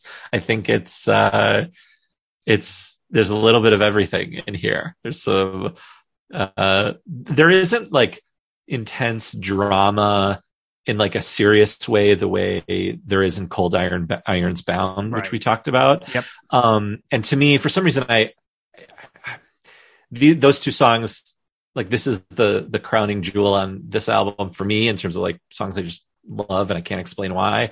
And cold irons bound is like that on the other on time out of mind. And so i always like think about these two together. And so but there's like this deep seriousness about those and violence. We talked about that too about Yeah, that yeah. song. This is like kind of not slapsticky but it's like it's sort of like you're watching an action movie and you know everything's going to be okay. Like an action movie starring like a schwarzenegger or something where like of course he's just going to win and uh, like this guy is just he's got a lot to say and he's had a great some great adventures. He's going to tell you all of them here and it's sort of like a mixture of all these things i don't know hmm. I- So I've seen people mention the, the line about the, the whether or not fit for man or beast. And people have said that that is a line from a W.C. Fields film, but I, while Oh. that is, while that could be true, I don't believe that that film coined that phrase. I think it was a phrase in the culture. But at the same time, like I, what you're saying, it's like I could see that Bob is sort of slipping into that persona a little bit as a kind of hmm. like W.C. Fields kind of guy. I mean, obviously this this record, he's telling more jokes on this record than Right. pretty much any other record he's done. I mean, direct Right. jokes, knock knock jokes, and silly dad jokes. And Right. it's that kind of again that old timey, slightly disreputable persona. W.C. Fields, for those people too young to remember, was a comedian, and his whole thing was that he was kind of a drunk. That was his whole big. it was and- dark the, the the themes and the and the sort of subject matter of the wc field stuff was really dark Yeah, right. Exactly. It was. It It was was- not. He was not like a family comedian. I mean, he couldn't be too dirty for 1930s, but he was Right. not. He was for adults. It was for. It was adult humor. Uh, and I can almost see again Dylan slipping into that persona a little bit in this song, and that it's, you know, he's talking about someone, a woman who lived with him, but I never even slept with her. They, which is almost got a little bit of a W.C. Yeah. Fields kind of, Uh, you know, tone to it in a certain way. You, you know who this guy is? He's the guy playing cards in the commercial for this album with Tweedledee Dum and Tweedledee. Ricky Jay, he's Ricky Jay in this thing. Or he's, Bo- or no, he's Bob. Bob Dylan. He's, the guy He's playing the guy. Okay, He's that guy. Whoever's at the table with the, the you know, the uh, starlet and the prostitute Yep, and the yep. card shark and the you know, like he's this guy. Like that. That's who I think of. Like it's whatever situation that was in. Like that could have been a verse. That scene could have been a verse in the song. Do you know what I mean? Mm-hmm. totally. Yeah, yeah, yeah, totally. They showed Uh, that at the, at the center. You can watch that. In Oh, did they really? and you can watch it on. I watched it like seven times. that is such a weird little piece of uh, you know arcana that Right. shows up. I mean, you can find it on YouTube, but it's like other than otherwise. Instead, you said it's at the center. It is kind Yeah. of buried. Like I remember seeing it at the time, and I'm like, then then years went by and I hadn't seen it. I'm like, did I make that up in my head, or was there a commercial with Ricky Jay where Bob's playing cards? I think there was, you know. And then you can say you can find it now, but uh, but uh, Did yeah, you see it on TV live or was it? I had it must have. I mean, where else? This is 2001. It wasn't. Yeah. It wasn't pre-internet, but it was you know pretty early internet. So I don't think I would have seen it on there. So I must have seen it on television at some point. Yeah. But I just remember I knew who Ricky Jay was. I was familiar with him, and I remember seeing him in the commercials. Just seeing Bob in that context was so fun. You know, just like wow, look Yeah. at this! Look at they made a little commercial for the record. Like that's so cool. So um, I you know I think uh, he really got a lot of confidence back and like comf- he finally became comfortable in his skin after after the the time after the success of Time Out of Mind. Just sure. there, you know, he even writes about that discomfort in Chronicles about that period of time No Mercy, and certainly, you know, he's sort of always not comfortable in his skin, right? Like uh, from a little boy in Minnesota, not feeling Mhm. like you know trying to listen to the radio late at night, um, to you know being forced to be the the the voice of a generation, to and then of course this late seventies and eighties to early nineties were like, who was he? Who am I? Am I a am I an aging rock star? Am I a what am you know? Uh, am I a uh, am I a folk singer? Am I you know? Am I Neil Young? Am I Mick Jagger? What am I? and Right. or or none of these. And and and and and then it just kind of feel like something happened where in many ways the last 20 years has been a blossoming of Dylan being comfortable in his own skin. Um, just like the the way he struts out on stage wearing a big ass cowboy hat Hmm. and s- like a sparkly line running Yeah, down right, his right. leg. Like, Yeah. what are you wearing? but you look awesome. And the way he plays, and he's like the way he just doesn't care if his voice doesn't sound completely aesthetically pleasing in a in a in a traditional sense. This is who he is, and so um I don't remember what the original thing I was responding well, to just the, was. just the idea of of the confidence of it that it's sounding. And Yeah. again, how could it not? I mean, he for Right. for for Dylan, the nine the mid '90s were kind of a fallow period. Again, only by Bob Dylan standards right. would that be a fallow period where you're releasing a greatest hits record, two folk albums that win Grammys.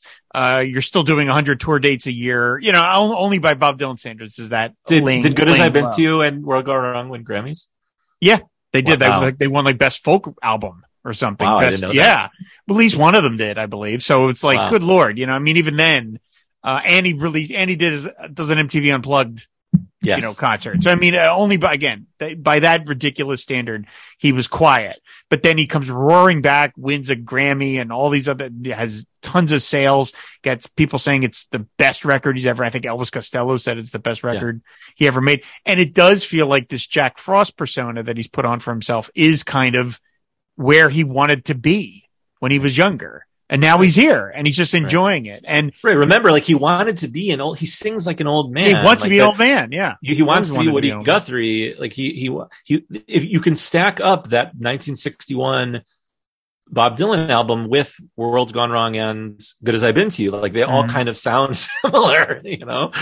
Um, In and terms here of- he finally made it to that old, to that old cowboy rocker who's seen it all kind of, and, and is a musical genius. Like, yeah. in in terms what, of what it would have been like if he had been producing his albums all along. I don't know. I mean, Yeah, well, he said it, with the, your your comment about that he feels like he seems like he's comfortable with who he is now. Uh, it reminds me of a story I told, I've heard. I don't know if I've ever told it on the show because again, after too many 200 episodes, I don't remember. But it's this story where John Mellencamp told the story where he said he was backstage with Bob one night and just visiting, and he was with his wife. And Bob comes out and he's talking to the two of them, and he says to his to John Mellencamp's wife, again, I don't remember her name. I'm I'm sorry, but he says to her, "Which belt do you think I should wear tonight? This one or this one?" And it's like an hour before the show, and John Mellencamp's wife was like, "Oh, I kind of like that one," you know, the points to one of them, and Bob's like, "Okay, thanks," and you know, puts it on. I did my terrible Dylan impression, and Bob t- t- toddles off to put his belt on or whatever it is, and Mellencamp is just watching this, and he's like, "God," he's like, and he says to his wife, "Bob's really weird, isn't he?" And and Mellencamp's wife goes, "No, you're weird." And she, he's like, "What do you mean?" And she says, "I can't even talk to you before a show. You're so tense." She's like, "Look at Bob. He doesn't even know what belt he's going to wear. He doesn't even care." And she and he was like, he really, he's like, "Oh wow, yeah, I guess I am." But like, and I, that makes me think, because after doing so many shows, he's so in the zone that he doesn't even fret about what belt he's wearing an hour before the show he's already kind of got it in his mind. Like he's like, okay, I'm just going to go out and going to do this. And it doesn't, eh, which belt, this belt, that belt, that's good. All right. That's fine. You know, he's not, he's not wasting any mental energy on what belt he's going to wear really, or even worrying about it. He's going to outsource it to somebody else's opinion. He's just going to go out. It's kind of like, again, I don't give, we've already been talking for a while. I don't want to go too far down this road, but I don't know. Have you read that interview with Winston Watson yet? yes, I was just Paget? about to bring it up. that that amazing story that Right. Winston tells about his daughter uh, and the with Hanging the, out the, the, the paint on the cowboy boots, and we got to do something about this girl. And the idea that Bob is thinking about that just before they go on stage, Yeah. he's thinking about his drummer's daughter's bully at school. It's like, can you imagine? I mean, can you imagine being that relaxed before a public performance that you have time to think about that kind of stuff? It's amazing. and it's not like he doesn't care. Like I've seen him No, get no, mad on yeah. stage, you know, and um, but the the the the comfort that he is with himself, right? Like he doesn't even need to think about a belt. It's amazing. This is the longest he's been that version of himself, Yes. right? Like twenty years. And if you really include time of mind, so 50, uh, so twenty five years, right? Um, of being that version of you- that that version of you.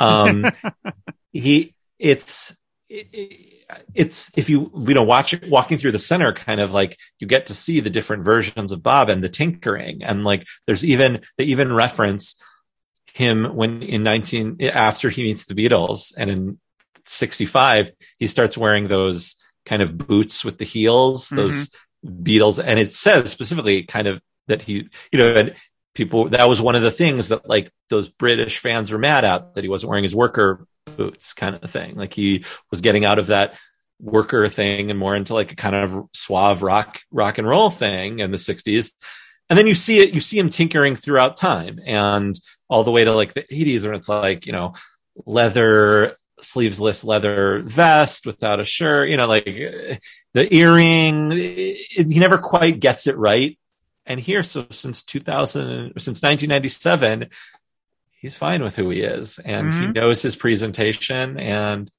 uh, you know he knows his song well and so Before and, and before he starts singing, right? He doesn't even, and so, and, and it, that's no, um, knock on like the presentation. Like he clearly, no, cares, no, no, and, no. like, yeah, yeah, yeah. Totally. he- you know, he clearly rehearses and he clearly, there is an intentionality behind the lights and the, the dress and what all the guys wear and the The, stage. the and- weird dummies on the stage sometimes. the He dummies, that, yeah. the, the the the Oscar that we we didn't see on the last tour. Um, so it's it, it- it's really this this song to me to kind of bring it all back home. This song to me, well done. thank you. Um, this song to me is is when I close my eyes and look at and picture Bob Dylan over the last twenty years. This song is what I picture, Hmm. and that's one of the reasons I love it. It's sort of like this is the anthem of this Bob Dylan, not Mm-hmm. necessarily not dark yet or um, those things that you know, like from that album that he gets credited for, but more like Thunder on the Mountain. This, um, that's that's sort of my Bob Dylan, right? Everyone has their period of time. hmm So my Bob Dylan is this this one presented in this in this this song because that's when I fell in love. You know, and and it's not like I like this was the first new album I bought. Like I was already falling in love with Bring It All Back Home, um, Freewheelin', Blonde on Blonde, already obsessing Blood on the Tracks. But you know, you never forget your first new one. Yeah, the first new one because you're experiencing it the same with every as everybody else. in every, real time. Every Dylan fan is on the same level with you when it comes to this record.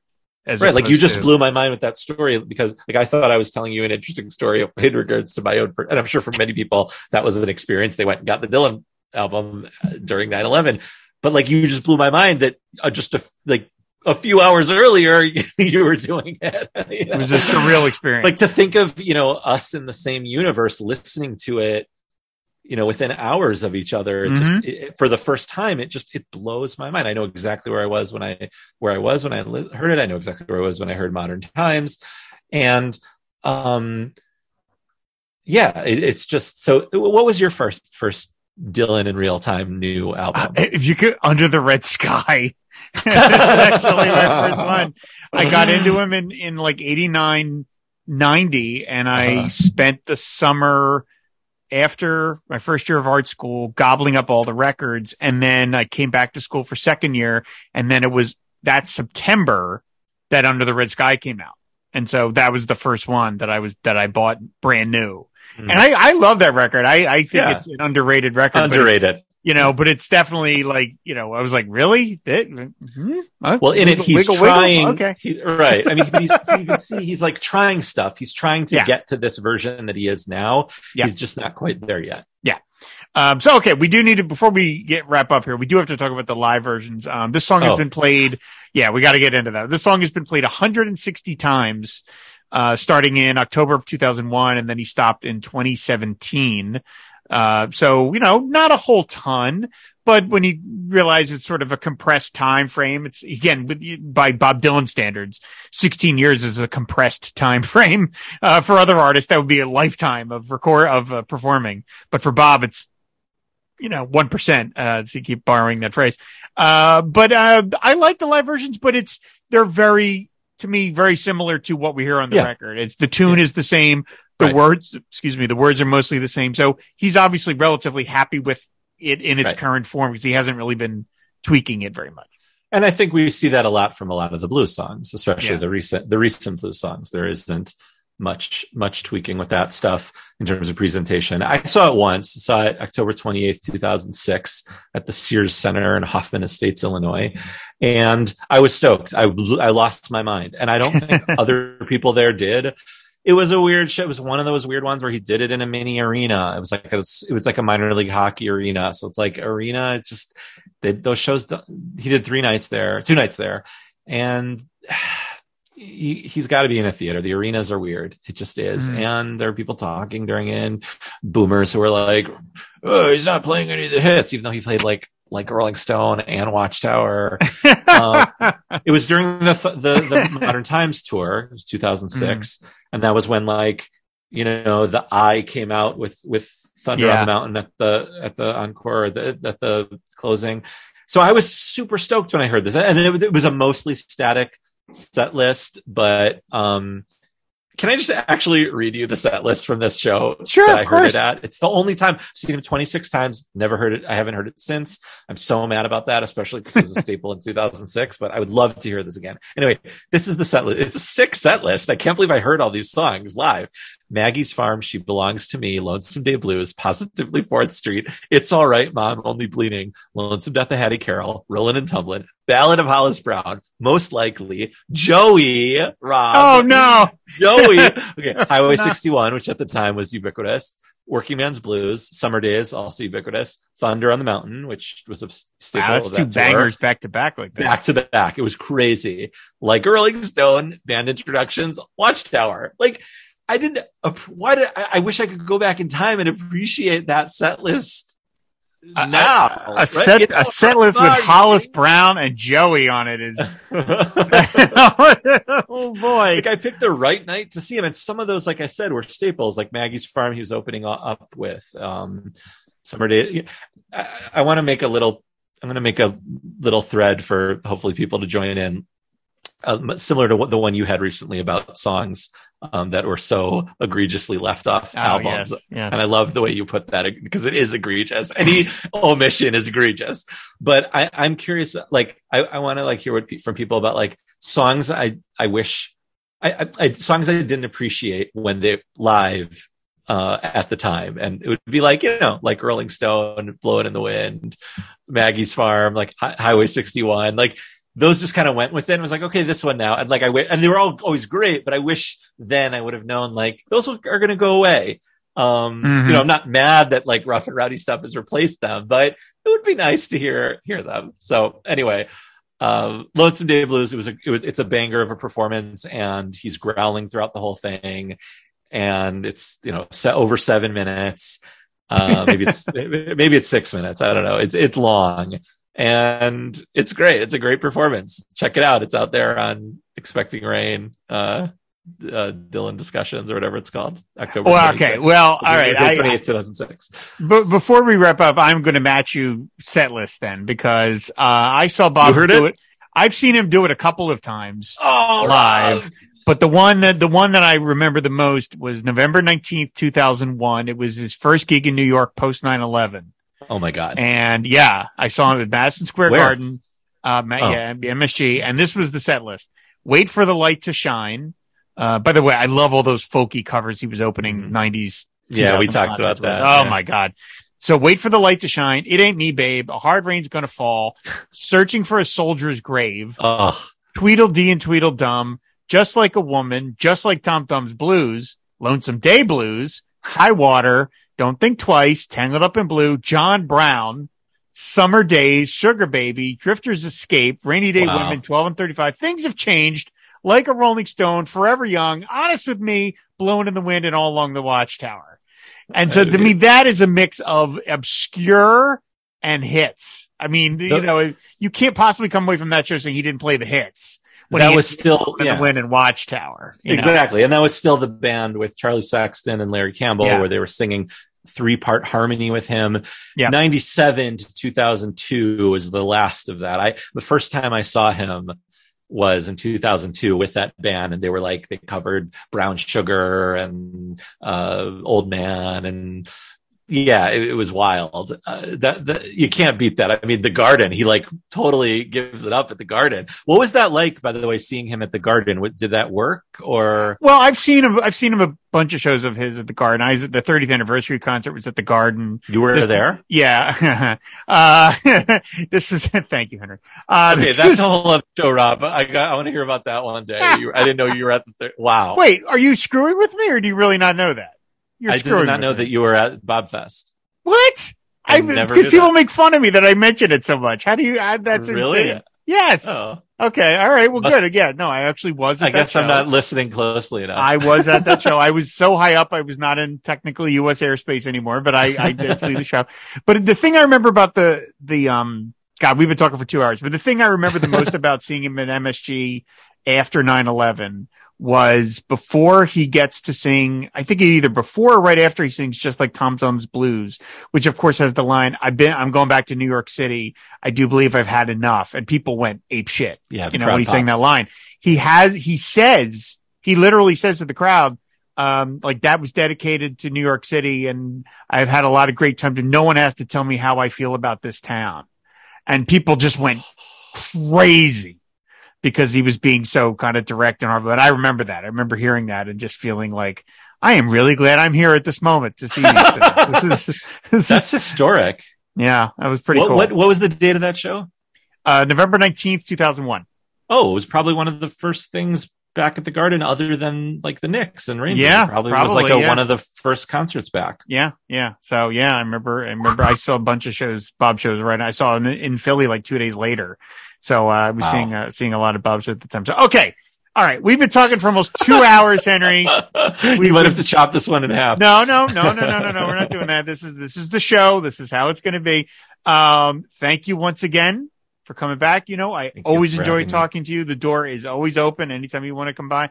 I'm thank you so much for the field report about the Bob Dylan Center. I cannot wait to go uh, myself sometime. But until then, I am so happy and so grateful that you and I mentioned you know, Robert and Allison were willing to come on the show and give me some info and the listeners about for people who haven't had a chance to go or won't get a chance to go. So thank you so much for for doing this again, man. Uh, you know I love you. I love you too, man. This was this was great. Thank you so much. I I really needed a forum to talk about. I haven't really. I've only talked about my experience at the at the center to people who like Dylan, but not to the people. You know, not to Dylan Twitter. so other than than tweeting it. So thank you for giving me a forum to share my really truly special experience. Absolutely. So tell people where they can find you out on the internet. Sure. If you want to talk Dylan, that's mostly what I'm doing on the internet on at Gonzo3249. Um, talking some other things too, but mostly, uh, Dylan on there with Rob and other folks. Um, I have a couple podcasts that I've talked about on here. Thank you so much, Rob. Uh, one about, um, explicitly Jewish content in, uh, superhero comics. It's called Funny You Don't Look Jewish and it's at Jewish Comics Pod. And as you could hear from, you know, today, I'm unapologetically and explicitly Jewish. so, um, uh, uh, that's one of my subjects. And I have a podcast about the Superman and Lois, uh, TV show called Superman and Lois and Pals. And you can tweet us at Superman Pals Pod. All right. Uh, well, you know what? I do have one last thing I want to ask you before we before we sign off. Not that the Oh, is this not the, the question? Your new question? Well, no, you've already answered that. You Uh-oh. already asked you the sessions question, so I'm going to change it up a little. I'm going to ask you, this is specific to the Bob Dylan Center, if there is one thing that you could add to the center for the next time you go back, what would it be? What do you want to see? What is there an item? Is there a video? Is there an outtake? Is there s- what would be the thing that you, if they said Henry, what would you add to the center? What do you what do you think it needs, or do you just want to see? Like, Maybe not needs, but you personally, Henry Bernstein, want to see. I I want to see a little section of Bob Dylan's personal Judaica, like the tallis he wore at his bar mitzvah, maybe, and the yarmulke. Maybe they, I'm sure Beatty kept that. Um, uh, you know, maybe like the the the prayer book called the Siddur in Hebrew and the tefillin or phylactery, phylacteries that he and his son wore at his son's bar mitzvah in Jerusalem. Like, you know, like stuff like that. I would like, and some, and explanations around it, you know, like some, some, a, a mini exhibit about Bob Dylan and Judaism. There's a lot of Bob Dylan and Christianity and, you know, being a famously Jewish person, I, I would love to see specifically, um, some, you know, like maybe the, his personal, um, uh, menorah Hanukkah that he lights his Hanukkah candles on, you know, like stuff like that. That's, and maybe that's, you know, maybe that's on brand for me, but hey, if I have anything, I'm on brand. No, no wrong answer. Absolutely no wrong answer. So, uh, okay. Well, that said, that's a, that's a, that's a great answer. And, um, okay, let me go do, I, one last thing. keep going. I do Yeah. have one last thing I want to say about, about listening to everybody about Henry. I'm going to mention this at the very end. So let me just do my little plugs here. Of course, you want to find back episodes of the show, go to our website, fireandwaterpodcast.com. You could subscribe to the show in any podcatcher of your choice. We have to thank our Patreon sponsors. You can sponsor this show over on patreon.com slash FW podcast, like these fine folks, Robert Ward, Steve Cronin, Max Hutzel, George Shorty, Joaquin Meckel, Paul Ruther, and Henry Bernstein. Thanks so much, Henry. Uh, of course, uh, you can buy the new Pod Dylan Jukebox t-shirt. Henry, if you need another t-shirt for the next visit to Bob Dylan Center, you It's can buy the, uh, you can buy the Bob Dylan Jukebox t-shirt over on my Etsy page, which is just Rob Kelly Creative. And there's a link in the show notes. And just one last thing I want to mention, uh, just as a personal message to Henry, but I'm going to say in front of everybody because this is going to be Henry's, um, last appearance on the show before I get married. Not your last appearance, Henry. I don't want to get you scared, but this is going to be your last appearance on the show before I get married in October. And I'm going to mention everybody that, um, we, my, my bride to be and I are getting married in a movie theater. uh, that is that is where our ceremony is going to take place. We're not religious, and so uh, that's the closest I kind of get to a, a shrine is a movie theater. So we're going to get married in a movie theater, and we are going to be running a custom movie on the screen behind us uh, before the ceremony starts for people, and it's a history of of uh, my fiance and I, and there's photos and there's music and there's clips from other movies that are representative of our life. And it's a big part of the, the ceremony because this is what people are going to be watching before we come down and do our, our vows. And I do not have the skills to make such a movie. Uh, I had the idea for it, but not the skills. And luckily, Henry stepped up and volunteered to do this for us. And he did an amazing job. And we are so proud of it. And just a couple of weeks ago, we got to go to the theater and test it on the screen. First of all, you do not want to see yourself on a movie screen unless you are Brad Pitt. you or like Sandra Bullock or whatever. You do not want to see yourself at 50 feet high. It is a frightening thing. It will never happen again. but it was awesome. It was so awesome to see all that work that we put into it put together and on the screen with the music. It was just an amazing moment. My Kelly and I got got really uh, verklempt over it uh, because oh, it was nice. just, yeah, thank you. Um, because it was just so nice to see it. And we could not have done it without Henry. We could not have done it without you. And we are so happy and we're so thankful that you were generous enough to do this. And I just, you get a credit on the movie. You know, as you know, you're the title card at the end, the end, it meant we put a Henry Bernstein production at the end. But I wanted everybody to know publicly that you are a part of this ceremony. That's obviously a huge part of my life. So thank you very much, my friend. You're you're so welcome. I mean, it's, it's a labor of love, and um, I'm really happy to contribute. Thank you, and uh, I'm so happy for you guys. You know, getting to know you and becoming friends with you as your relationship has grown and blossomed into this. It's like, you know, it's you know, it's like how Love and Theft was when I when I got into to Dylan. So like, you know, K2HQ is like when I got into Rob Kelly. So uh, I'm really happy for you guys. Ma- many many mazel tovs and yeah, can't wait to hear how how the crowd reacts to the movie. It'll be very exciting. There will definitely be photos that will be distributed at some point when when it's when it's all over. So, uh, again, everybody, thanks so much for listening. Thank you so much for all listening to all two hours of this episode. But uh, we had a lot to talk about. Uh, again, just thanks for listening, and uh, we will see you later. Bye. From exotic locales to bustling cities, Samantha Brown has logged thousands of miles hosting shows for the Travel Channel. Some of it is a blur. People will come up to me and say, oh, I love when you were here. And I, and I actually have to think about, I'm like, was I in Sweden? Yes, I was. Oh, thank you. Yes, I do remember doing that.